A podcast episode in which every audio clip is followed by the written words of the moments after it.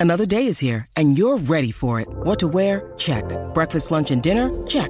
Planning for what's next and how to save for it? That's where Bank of America can help. For your financial to-dos, Bank of America has experts ready to help get you closer to your goals. Get started at one of our local financial centers or 24-7 in our mobile banking app. Find a location near you at bankofamerica.com slash talk to us. What would you like the power to do? Mobile banking requires downloading the app and is only available for select devices. Message and data rates may apply. Bank of America and a member FDIC. The eyes to the left. Welcome to this special two part podcast of Eyes to the Left, the Climate Crisis Panel. In November 2019, the Daily Mirror launched its climate issue. Across its print edition and online, we are reporting from Britain and around the globe on the climate crisis threatening our existence. And we are telling the stories of those lives already being impacted by floods and fires, and by rising sea levels and temperatures. Over the past year, we have repeatedly reported on various issues related to the climate crisis. In the past week alone, we were told of families forced to evacuate their homes after the flooding in parts of northern England. The increasing frequency of disasters for families caused by climate change is deeply worrying. That's why we believe we must do everything we can to ensure our readers are properly informed about the facts surrounding what's happening to our planet. Earlier this month, we held a special climate crisis panel looking at what we can all do to save our planet. Part two of this podcast will answer audience and readers' questions, but in part one, the panel of scientists and activists explain how we must act to avert a climate catastrophe. But first, an introduction from the editor about why the climate issue is everyone's issue. Um, so, good afternoon. Uh, my name is Alison Phillips, uh, and I'm the editor of the Daily Mirror. Um, and welcome uh, everyone to our first ever um, panel on the climate crisis. And thank you so much to our panelists who are, who are here today, for taking the time, and also to all you people as well who, who are joining us here today. So, um, why are we here? Well, I think from, from the, the video and from the fact that you're here, you, you will probably all know the reasons that are quite self evident that our planet clearly is in crisis and it is time now for action. Um, but secondly, why we are here is to look at our role as part of the British media in, uh, in creating that action. Um, the Mirror has a very long and proud tradition on campaigning uh, for justice um, and on, on issues that affect our readers and wider society. Just for a bit of background for those of you who don't know much about us, in 1912, when the Titanic went down, after that, it was the Daily Mirror which campaigned that from that day forwards, no ship should ever go to, to sea without enough lifeboats for everybody on board a ship, not just the rich people that uh, the Kate Winslets of that situation. Um, and then from those those clips that you saw up there afterwards, we were also the people that um, worked with the World Wildlife Fund in creating that back in the early 60s. And it was our work on uh, the fur trade and that iconic mirror front page of a seal being clubbed, which changed the attitudes towards the fur trade in this country. More recently, we have campaigned for a change in the law in organ donation, and we're currently in the middle of a, of a, of a battle on various fronts to approach how this country deals with racism in football. Um, and there's something particular about the way that we campaign because it's not just about telling people uh, what, what, what we think or something that's going on in the chattering classes. Our role is very much about how we change the narrative on important issues in the mass in the masses amongst the masses people who are our readers those compassionate decent people who make up the vast swathes of britain but who need to be persuaded about a topic if we're going to see real change in society. So um, Journalism is an interesting topic. All the journalists I know know a little bit, a little bit about a lot of things. But you can look at that in another way: is we don't know very much about anything. So that's why here today we have some experts who are going to try and help us. Because contrary to a lot of the popular view amongst the populists, we still believe in experts. We still believe in science, and we still believe that there is a role that we should be informed by that. So we're doing a lot of work on climate crisis, and next week we, we are um, doing a special edition. So the whole of the Daily Mirror is going to be don- um, directed very much onto this topic. But we're also acutely aware that we don't necessarily have the skills and the expertise to do this on our own, which is why we thought, right, what we do need to do is speak to people that do have that skill and that expertise. So that's why we are very grateful that you're here today to help us inform what we put into that special issue and our coverage moving forward. And we're also very grateful to all of you who have come here today to help us do that because it is by asking those questions and by answering those questions, hopefully, that we will have the information that we need to ensure that we get the right messages across to the masses of Britain who are hungry for, import, for information on this and who, as a result, we will finally see the sufficient action that we need. Um, so now I'm going to hand over to Chris Packham, who, as I'm sure you all know, is uh, the nation's favourite naturalist, not naturist, and uh, uh, yeah, no, uh, environmentalist and award-winning TV presenter. So thank you very much, Chris.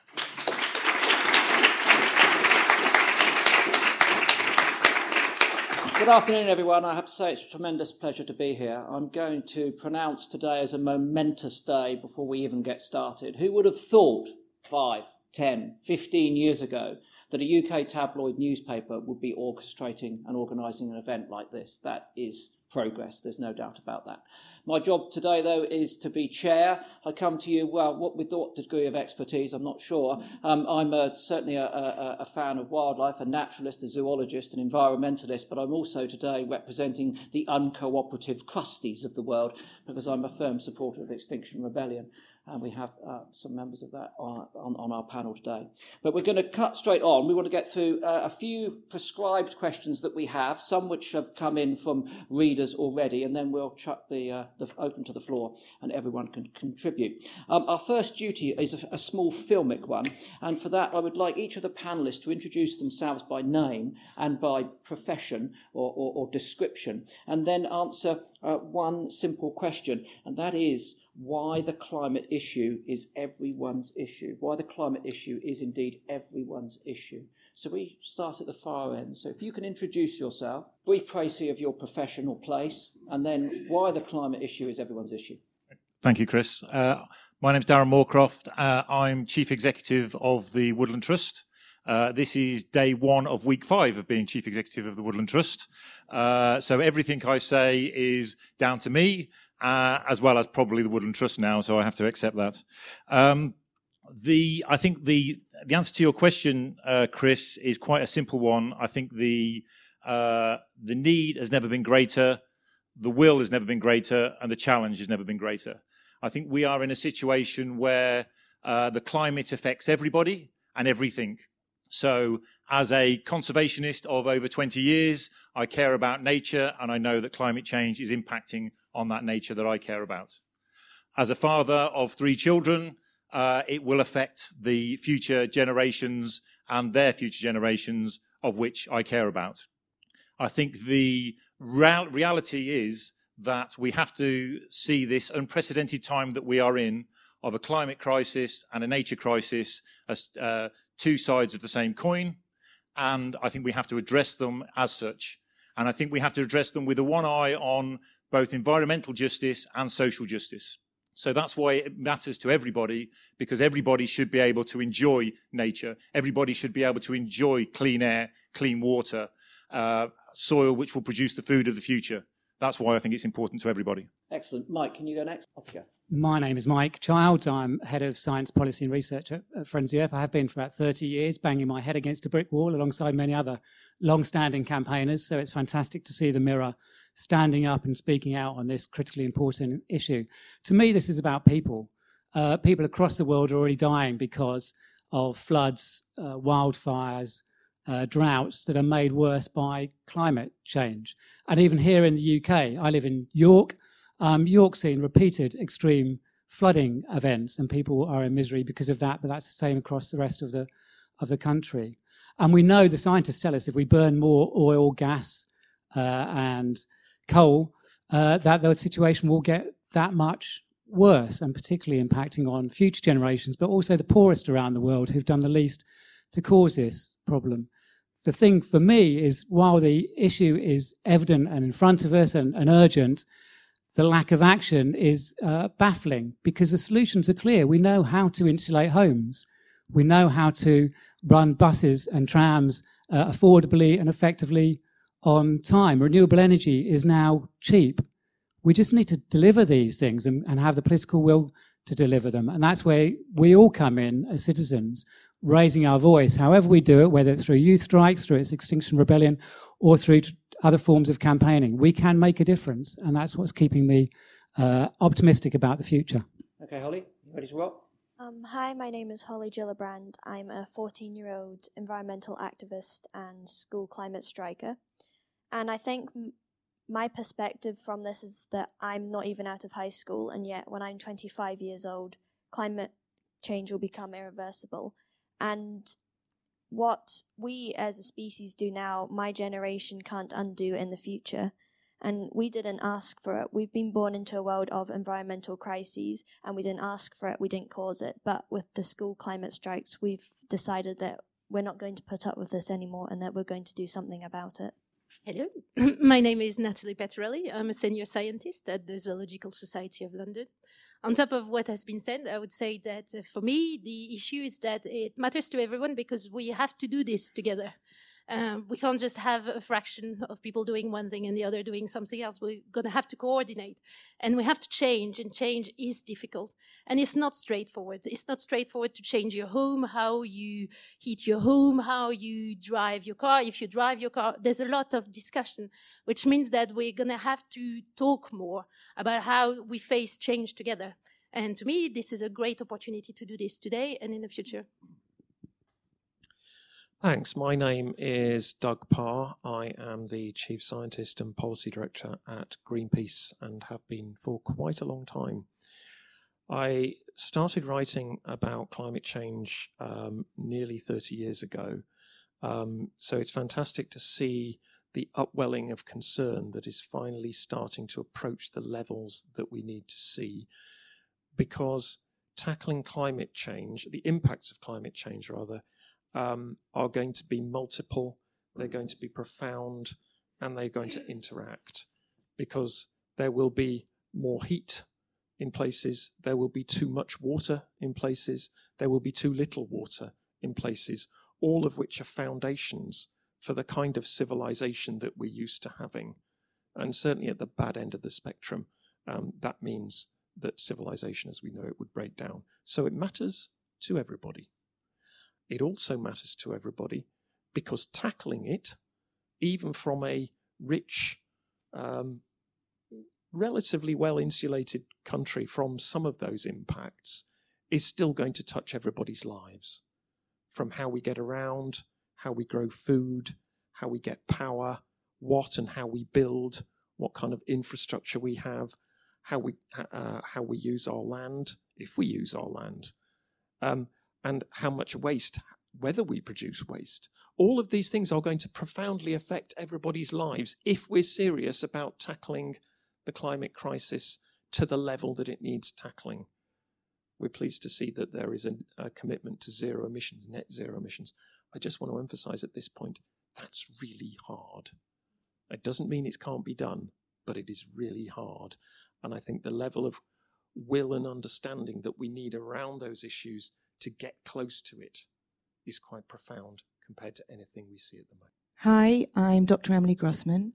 I've got a PhD in molecular biology and I work as a science broadcaster, a science writer, and a science educator. I'm also one of the founding members of a group called Scientists for Extinction Rebellion. We have a declaration statement that's now been signed by over 1,500 top scientists across the globe, uh, pledging support for non-violent direct action against government inaction against over the climate and ecological emergency. I think this impacts everyone because what's going on now has never happened before. The climate and ecological emergency is the biggest threat that humanity has ever faced. It's human caused, and we have to stop making it worse. Or, for the first time, we will face catastrophe that we cannot think our way out of invent our way out of, or buy our way out of. It will affect 100% of us and everything that we love. The future of our children and our grandchildren is at stake. We have to act now. We have to act radically before it's too late. We can't afford to wait another second. I'm Tamsin Edwards. I'm a climate scientist at King's College London my research area is thinking about the uncertainty in our predictions about future climate change, and particularly what the ice sheets are going to do with respect to sea level rise. For me, as a climate scientist and as a human, The two words that come to mind are irreversibility and injustice.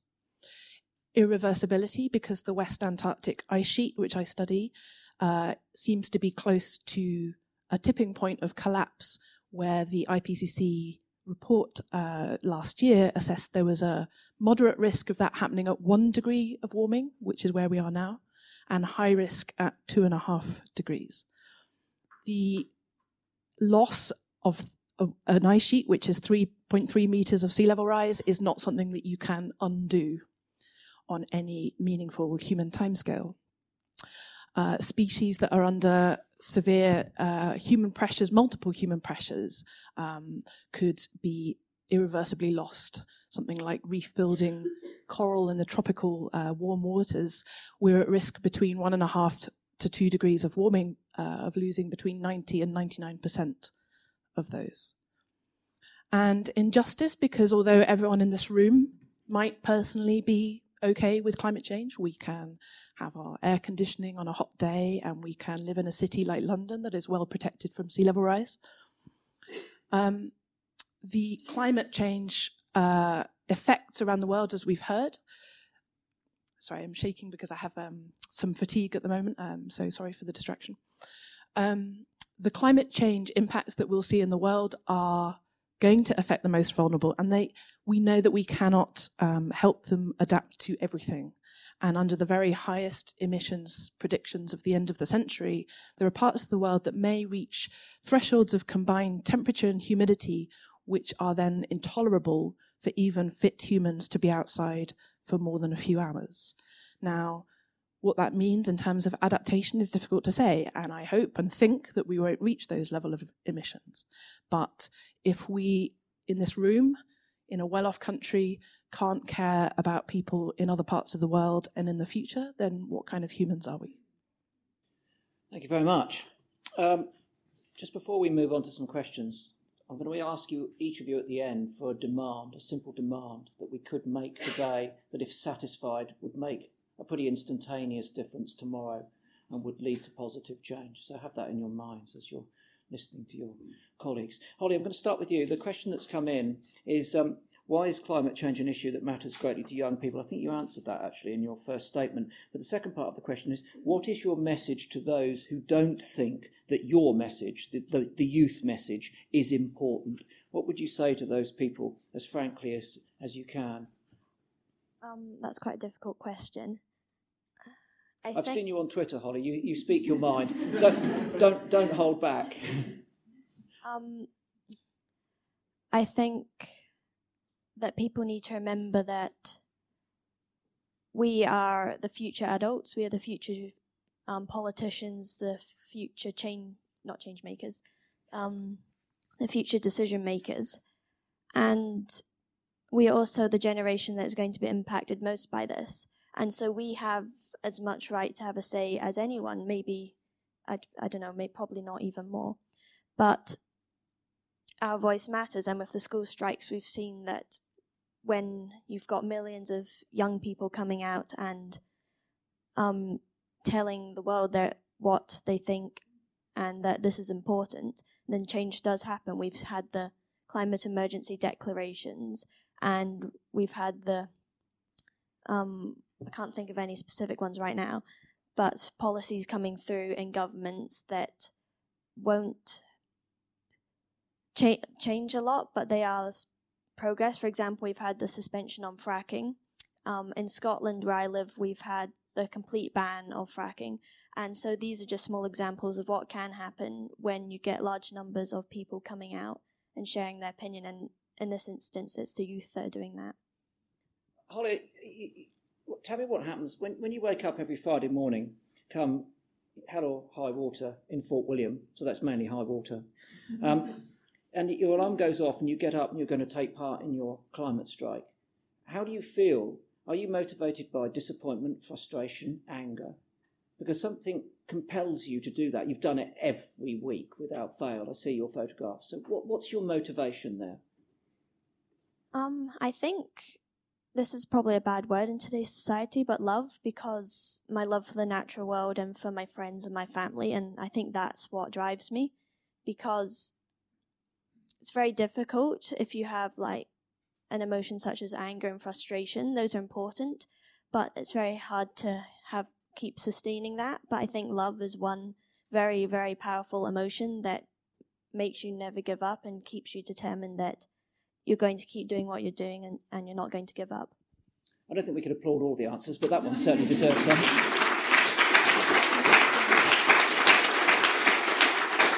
Uh, Tamsin, we're going to move on. I've got a question here. Uh, you work for or with the IPCC, the International Panel for Climate Change. Um, what is your view of climate change deniers and how do we continue to take them on?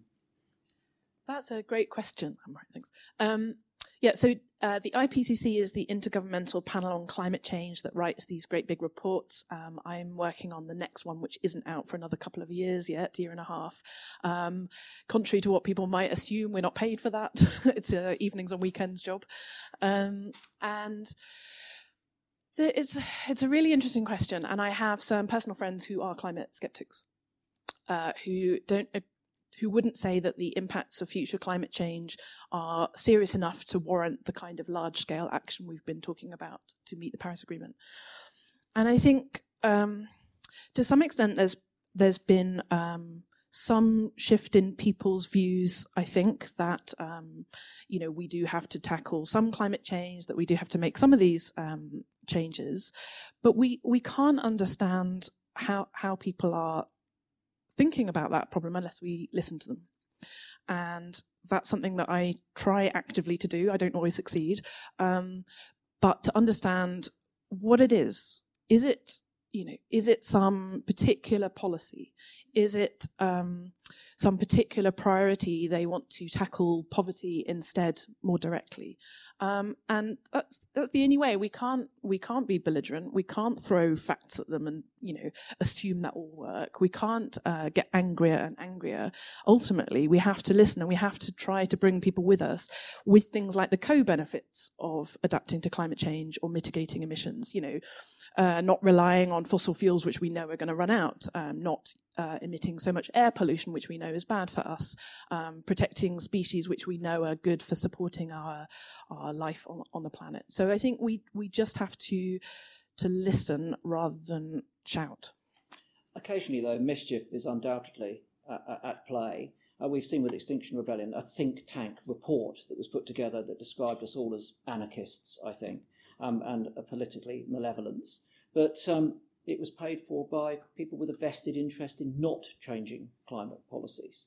So that is something which is quite insidious and potentially dangerous. How do you think we should go about approaching those people? Um, well, obviously, all of this has become really deeply rooted in identity and uh, and culture identity and identity politics and, and people's values, um, as well as the vested interest a- aspect that people talk about. And I think. Um, I think, you know, what we have to do is we have to tackle misinformation about science, which can come from all directions. Um, I think we have to keep plugging away with the, as I say, the co-benefits, as we call them, the extra benefits of, of what we're doing. Um, the ways in which the world can be cleaner, can be cheaper, energy can be cheaper, um, and so forth. And, and I think actually, my feeling is that there is movement that people are are really saying, well, there is climate change and we are going to do something about it, and now talking about the policies rather than saying, is it happening and should we do anything at all? So I do, I am more optimistic about that. I do think there's been um, some movement. There is still a flat Earth society, you know. That's a whole different story. yes, I'm afraid it is. Um, Emily, your question: um, Has Extinction Rebellion succeeded in its goals so far? And what do you say to those who think that on occasion it's been counterproductive? I suppose one of those examples might be when people reacted very negatively to the people who were climbing on the tube trains. Yeah, that's a very good question. So, first of all, has it been successful so far? So let's be clear that none of the actual demands of Extinction Rebellion have been met or have been anywhere close to be met. However, the the presence of Extinction Rebellion, I think we can have no doubt, has raised huge awareness about this crisis, this emergency that we are facing as humanity. It has really changed the kind of uh, where it sits on the map in terms of the media, in terms of po- politics, even though our demands have not been met, in terms of just general awareness of people on the street or at home watching or at home listening. Even if that awareness is simply to ask questions, to want to know more, to seek answers, or to kind of uh, protest against the modes that have been used, I would say there is no doubt that in the past years, particularly in the past six months, that the where we sit, where climate change and the ecological crisis sits on the map of awareness has completely changed. Um, the climate and ecological crisis is now up there in the top three of things that everyday people are most concerned about in terms of their life and their existence here in the UK. And that's a huge, huge shift. It's also massively changed in terms of the reporting. I know that's something we're here partly to also help with today, but in terms of the way the media are reporting on uh, climate crisis, on biodiversity loss, on the coverage it's getting, on the conversations that are being had, there's been a massive, massive change. Um, that said, the demands of Extinction Rebellion for those who perhaps are not aware are that uh, governments, and in this case the media too, tell the truth about the extent to which this is an emergency and just how bad it is. And there is no doubt that that is still not happening. Yes, it is getting better and it's getting better in the media, in some media, but there is no doubt that, there, that this is not happening. Because if everybody really knew, if everyone really, really knew, and I think probably people on this panel and probably in this room, uh, are pretty much there with this. But if everybody really knew just how bad it was, just how urgently we need to act, and just what consequences would happen to our lives, to the lives of our family, our loved ones, and to poorer people, people in less advantaged countries across the world. If they really knew what is happening and what will happen, we would be doing more. People, more people would be on the streets. More people, like myself, and I imagine people here, would be having sleepless nights going, this can't happen. What are we going to do? And until that happens, I think it's clear that the truth is not being told. Um, the second demand being to to bring uh, global uh, UK greenhouse gas emissions down to net zero by 2025. Now, some people have said that this is a very difficult thing to do. There is no doubt that this would be a very difficult thing to do. The mitigation rates would have to be super high. We would require, you know, pretty much a sort of almost like a wartime mobilization and change, a radical change to our society. However, that is now what is needed for us to stand even a reasonable chance of having a sustainable future, of preventing societal collapse, loss of food, loss of clean drinking water, and thousands, millions, if not billions, of loss of life. Um, now, of course, this is all risk. There is no absolute here. We cannot say if we don't do this, this will happen. But it's pretty unequivocal. Sci- climate scientists across the world are agreeing that this really does need to be done. Um, so, is it working? The awareness is building but the demands are not being met. Just for, just for the record, the third demand being to call in a citizens' assembly to let the people, to let everyday people decide on how we as a community, as a society, are going to move forward with making the radical changes that need to be made in order to secure our futures and that of our children and grandchildren. But in answer the, to the question of the modes of action, um, again, there has been a lot of talk about this. There's been a lot of controversy about this. I need to stress here that Extinction Rebellion, I think one of its uh, one of its great uh, qualities is that it is a decentralized movement. It is a movement in which people adhere to uh, what are 10 values and to the three demands. But outside of that, people are free to take actions that they want to do that feel aligned with or appropriate to the level of urgency that we are now in. I must say, and it's been publicly said, that a lot, if not a vast majority of those individuals who aligned themselves with Extinction Rebellion did not agree with some of the actions that were taken, including the action on the tube.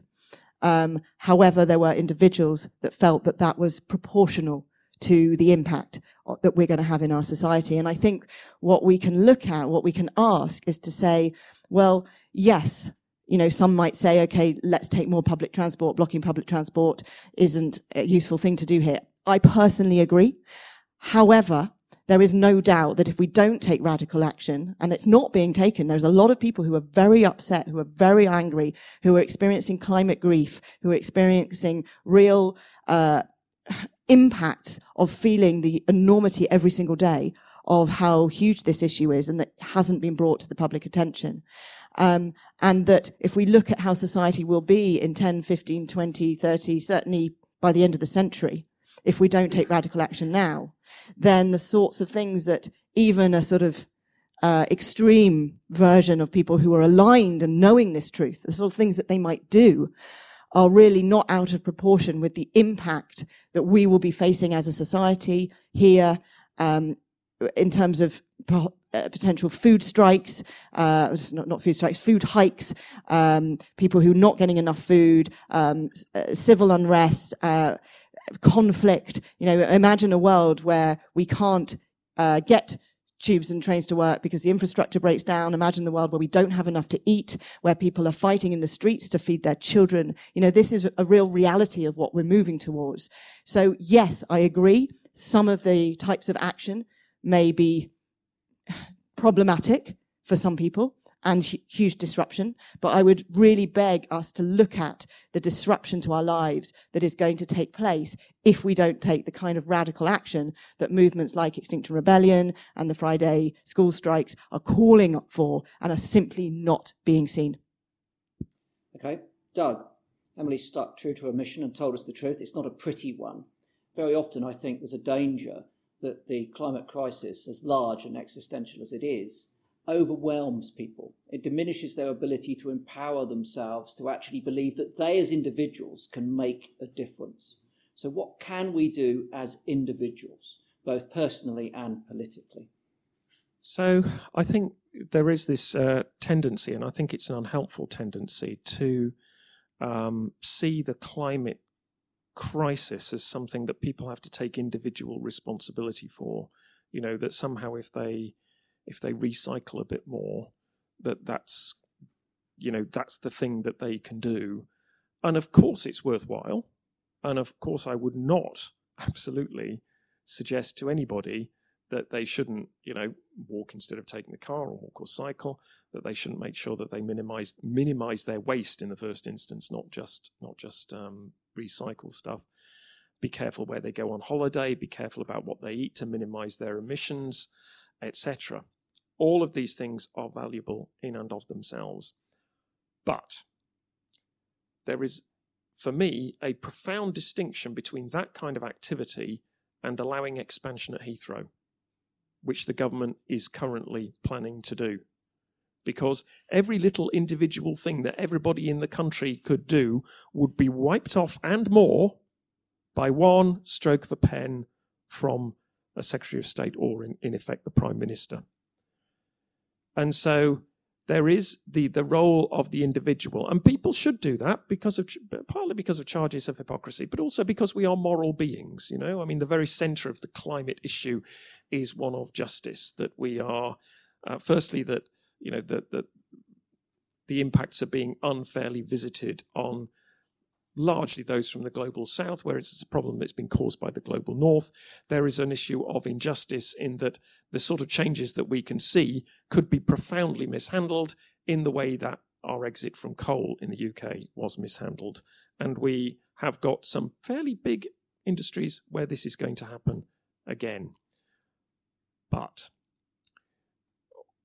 what it does mean is that the big choices that need to be made are those that are going to be made by governments who have the authority and power to make them.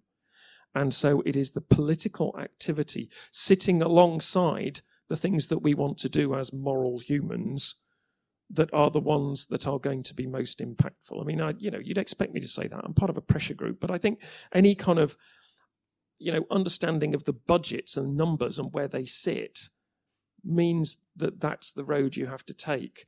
The steel industry is not going to decarbonize. Uh, the steel industry, the cement industry, the chemical industry, the glass industry, they are not going to decarbonize by individual action. They are going, it is going to happen by, you know, R&D, regulation, and other tools that government can offer.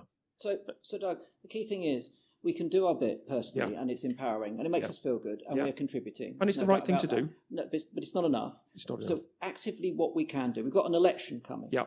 So surely this is a time when the cross in the box needs to count for the environment. Yeah, sure. So um, we will, Greenpeace, um, I and a, and a colleague or two will be ranking the manifestos. And we will be able to tell well before polling day if if climate is the thing that you want to do, that is your determining thing, climate and nature, I should say, is the determining thing about your vote. We will have the information there. So is Greenpeace going to tell us where the best vote goes for the environment? we are going to put the information out there and people can make their mind up. But I'm pretty sure by, the, well, I don't know. I mean, I haven't seen the manifestos yet, none of them published. But I think people will be able to make their own minds up when they see the information out there and how we rank them on, um, well, you know, I think we've got 16 criteria, which we'll condense down to about five. But anyway, yeah, you know, there'll be stuff that people can look at and make their judgments about. I have a feeling actually that uh, there's another project going on which these school strikers might be involved with too. So there'll be there'll be there'll be information available for people wanting so to do guidance is coming from Greenpeace, basically. Yes. Excellent. Thank you. Um, Mike, Emily has been quite forthright on the potential impacts of our climate crisis on the human species. Let's take it to the environment now. Uh, uh, we're part of nature. Some people say that, you know, we're dependent on, on nature. They forget that we're actually part of it. What are the likely impacts UK-wise on the environment and its biodiversity should we see the predictions coming true?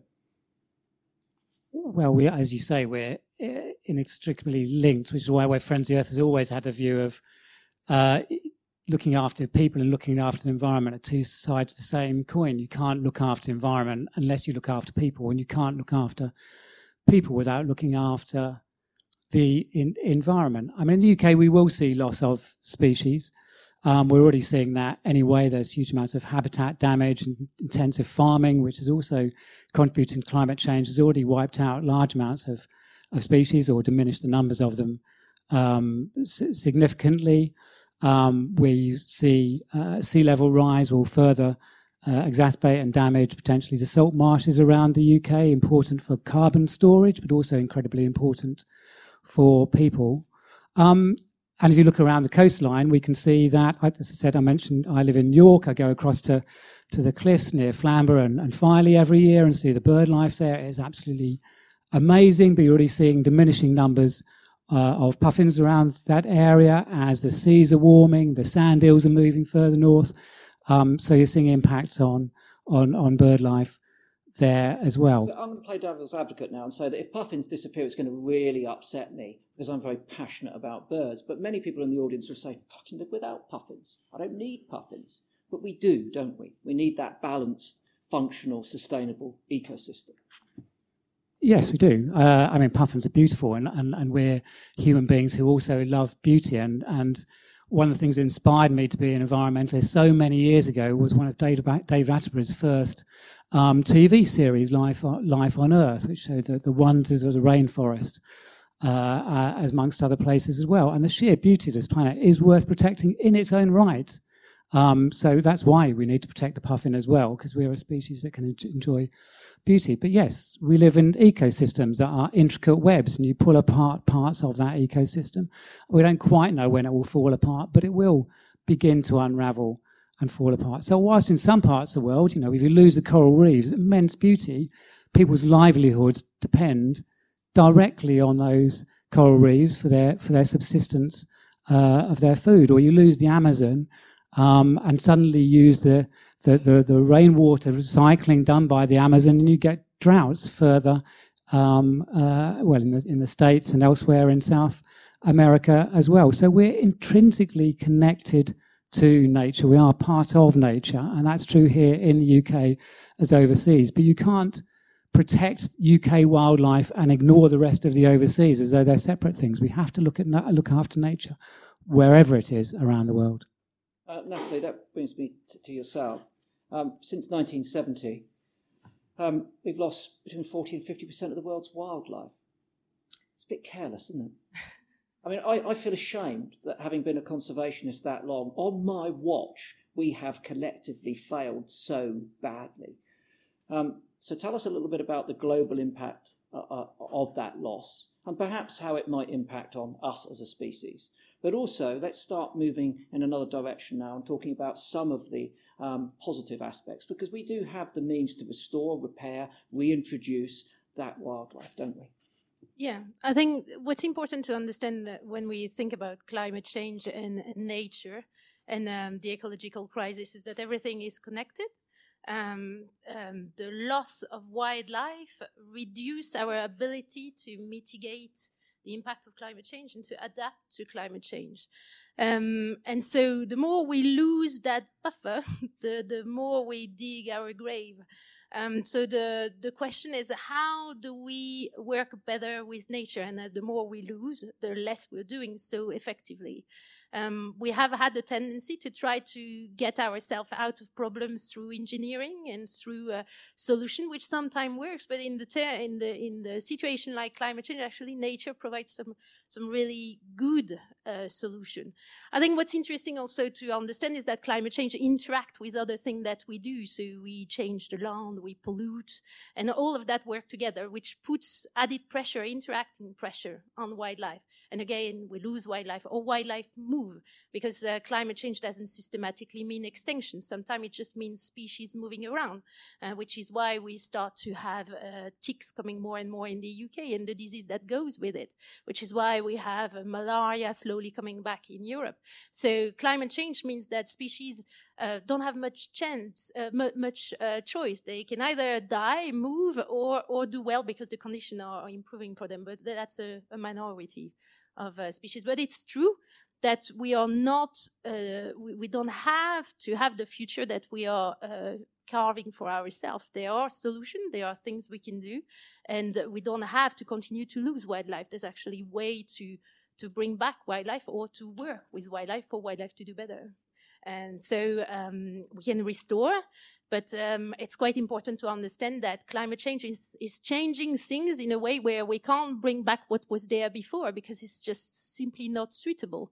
Um, so which means that we might have new ecosystem, new wildlife coming in new areas. And that's okay. Nature does change. The, the point is to try to work with it, to let it to a point where it can find a new uh, stable um, uh, um, um, a new stable equilibrium, which work for us and for, for, for society in general.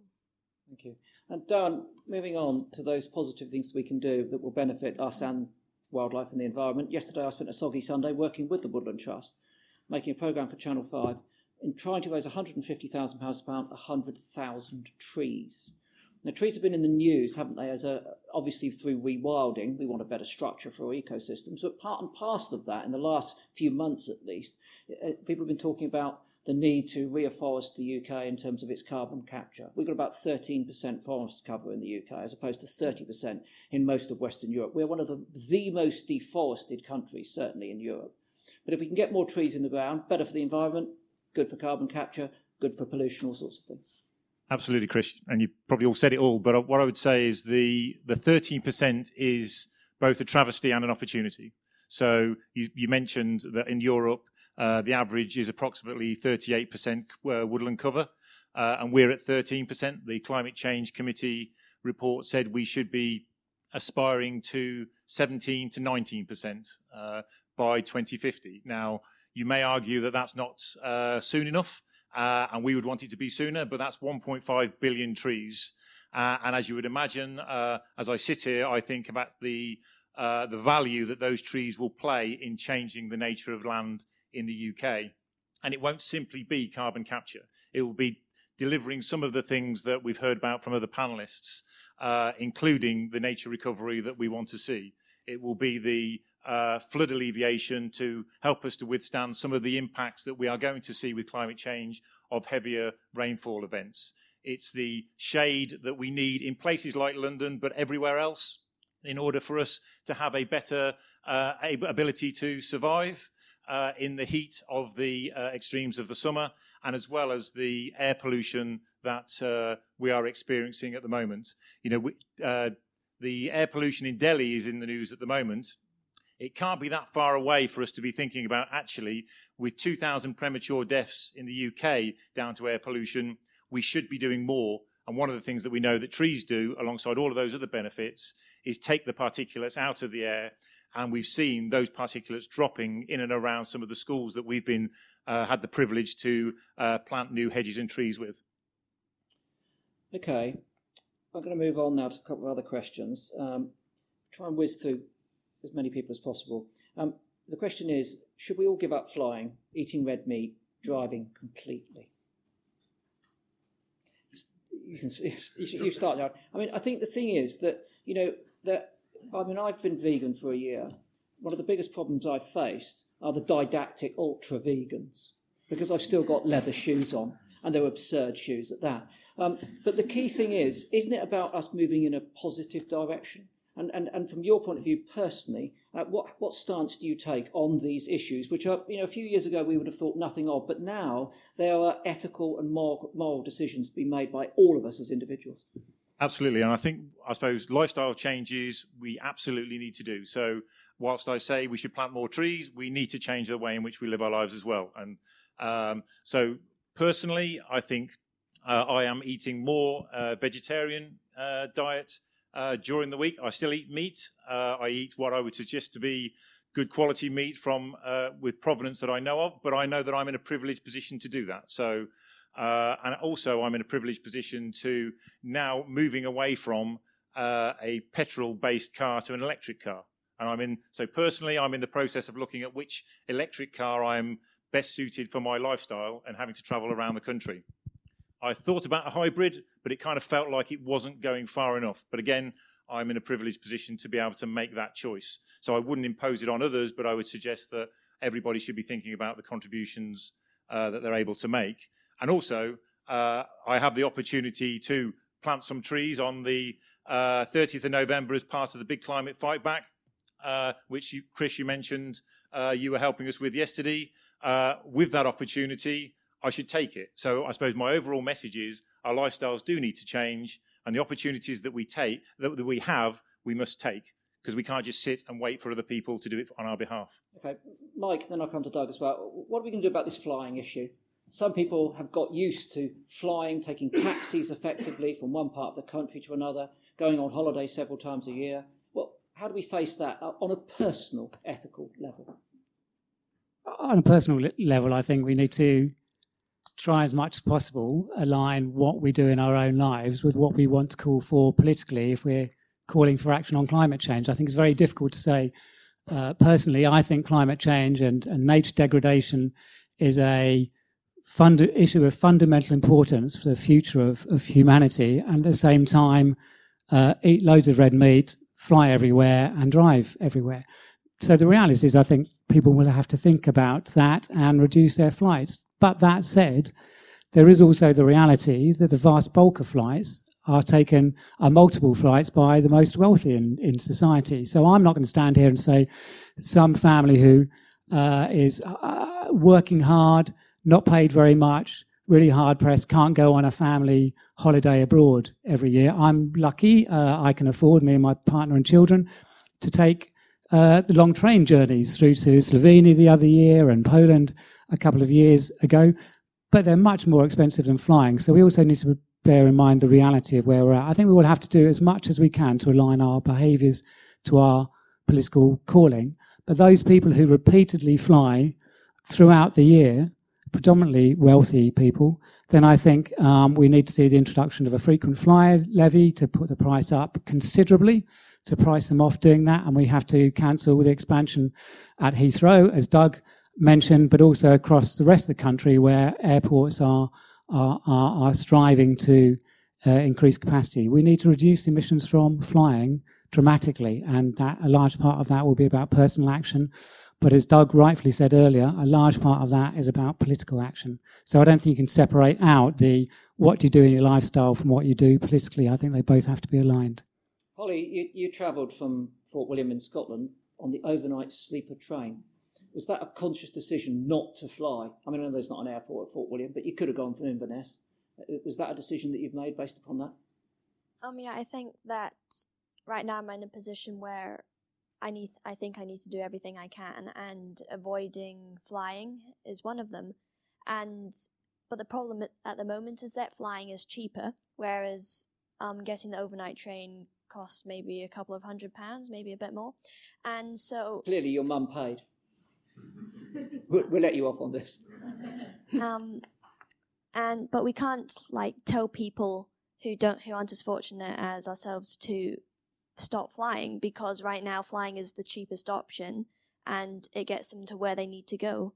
So I yeah, definitely we need political change on this because yes, we can't just tell people to stop flying when that's really sometimes the only alternative for them. Doug, what about carbon offsetting? I carbon offset. Uh, uh, is my conscience clean? Uh, I wouldn't. I, I uh, take a view that carbon offsetting is um, sometimes not even a sticking plaster. Um, it is. Um, it is actually not the right thing to be doing. Now, I have to be careful here because money that is set aside for offsetting can be dedicated to projects that are doing good. I don't want to diminish that for a moment.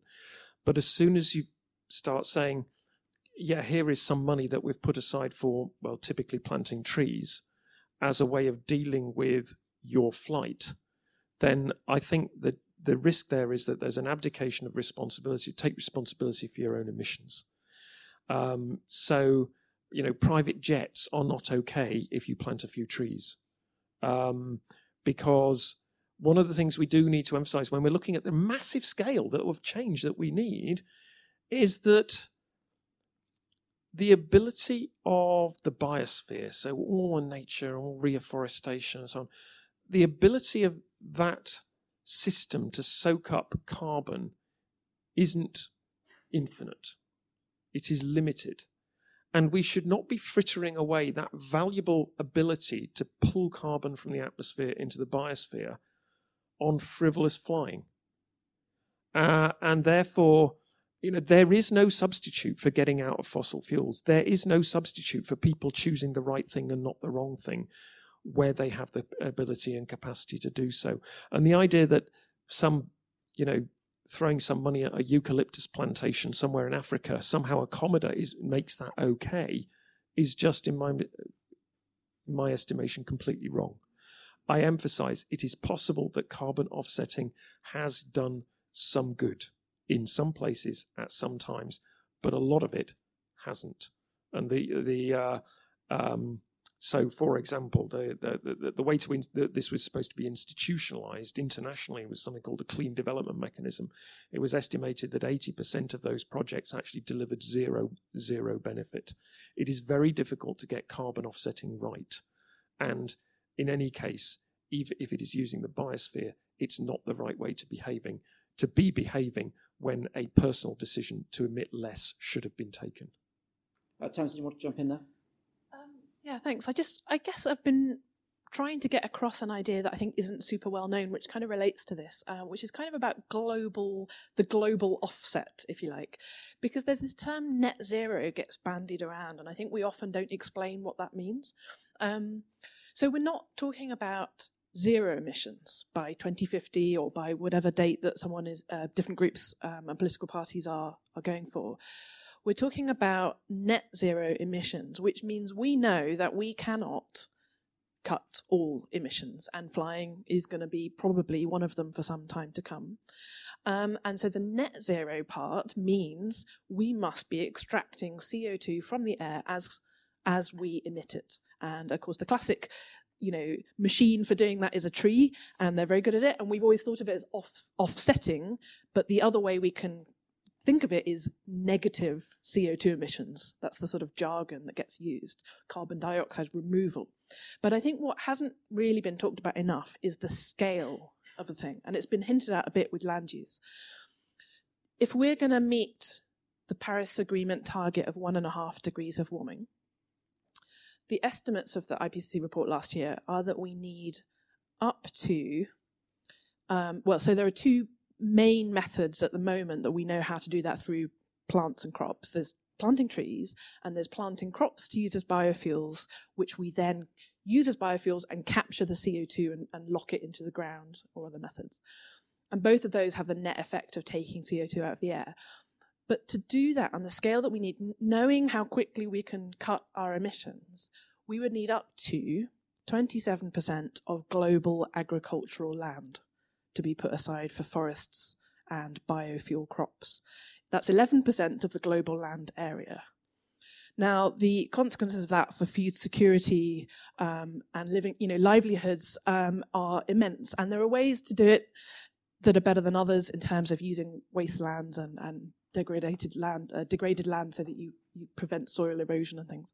But um, that that's what's required, and we don't have a good scalable way to do this carbon dioxide removal uh, right now. We, you know, we know the benefits of trees, uh, and they have lots of co-benefits.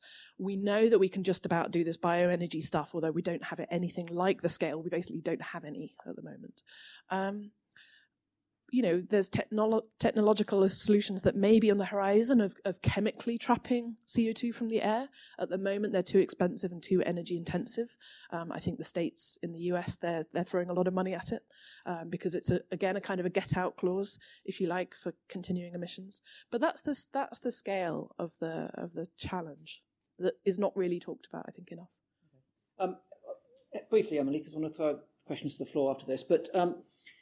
You, um, you gave us your prophecies, and they're terrifying, and they're realistic, of course. We know that. You've told us the truth. Um, as a consequence of those, we're going to see increases in food prices. We're going to see more pressure on the land to grow that food to keep the prices down. We're going to see droughts, which are going to instigate migrations. We're going to see political turmoil. With that comes potential for conflict. There's a cost here, and there are two costs that we, I think, just briefly talk about the two costs. One is that, therefore, the human, the planetary cost, if you like, and the other is the cash cost. Because if we do aim to meet any of these targets, it's going to hit us in the pocket as individuals, isn't it? Well, that's the thing is that you, it's kind of this offsetting in terms of human life, right? It's like, yes, there's going to be, have to be a huge change. There's going to have to be a huge change on a human level to the way we live our lives. And there's going to be, have to be a huge input, as you say, financially into bringing out, bringing about the sorts of change on the sort of like global scale kind of uh, mobilization that is needed um, across the world and, and here in the UK to make that happen. But it's about weighing it up. You know, it's about saying, okay, well, yeah, that's going to be hard. But if we're really realistic about the kind of world that we are moving towards, kind of careering towards, um, if we don't bring about those changes, then it's kind of like saying, well, you know, okay, well, it's going to be a bit expensive now, but I mean, the, the governor of the Bank of England, Mark Carney, has basically said that we're heading towards financial instability, and by the time we get there, it's going to be too late. And the, um, um, the UN Secretary General has said we're, we're looking at a real existential threat here. This is not just climate scientists, although obviously we should be listening to climate scientists. This is also the top names across the UK and globally who are saying that this is this bad. And yes, that it will take a big financial outlay, but the, the consequences in terms of financial instability that's going to happen as soon as the prices start to go up on food, as you said. Um, top insurance companies have also said that we're looking at a world where extreme weather is going to get so common that the, the world is simply going to be uninsurable. So we're already looking across the globe at billions and billions of pounds worth of damage um, annually for extreme weather, for droughts, for floods, for uh, uh, sea level rise, for cyclones. That's already happening. And insurance companies are simply not going to be able to to insure such situations. There are insurance companies who are already saying that they're going to stop insuring basements in, in cities like London and New York and, and other international cities because of the threats to flooding from freak storms, but also from sea level rise. So it, it's a sort of cost benefit analysis, if that's the right phrase to use. I'm not an economist at all myself, but, but I mean, it, it makes complete nonsense to say, well, it's going to cost a lot of money and it's going to cause a lot of disruption to our lives when we're thinking 10, 20, 30, 40 years, certainly by the end of the century, we're looking at potential complete financial collapse and deaths of millions, if not billions of people. What more is there to say? That's my take. Stop there. Um, lastly, Nathalie, is there space for other life on Earth? Mean, we've heard about the impacts. We, know that we, that we have a growing human population at the moment as well, which is something we haven't touched upon. Um, all of that biodiversity loss, all of the climate change, the pressure on the natural world, excluding our species, although we know we're intrinsically linked with it, is phenomenal at this point in time. Yeah, it is phenomenal, and uh, but I, I think I think that uh, we there are things we can do to get better at living with wildlife. we've been very good at um, at separating ourselves from wildlife and not connecting with wildlife and not see the value of wildlife to the point where we had to create a framework to value wildlife again. so, so um, this is about coexistence somehow, coexistence with other life form. How do you develop? And it, it doesn't mean that one needs to um, override all the other. There is possibility to have a mutual um, interaction and actually uh, mutual benefits and, and, synergies, which a lot of animals do all the time. So to be a bit more concrete, um, whenever we decide to exclude wildlife from our home, from our garden, from our from every single space where we do not try to find solutions that work for books is where we slowly but surely eat that biodiversity. And that's probably one of the discussions that we may need to have uh, um, as of uh, not only um, how much we impact the climate, but uh, and, and, that's why the ecological crisis and the climate crisis are linked, but how how we can think about our activity uh, so that we we think about that sustainability, which means keeping that um, the, those um, species um, with us, if it makes sense. Thank you for listening to part one of the climate panel. In our next episode, the panel tackle questions from guests in the audience and from Daily Mirror readers. You can follow the coverage of our climate issue on social media by searching hashtag Mirror Climate Crisis.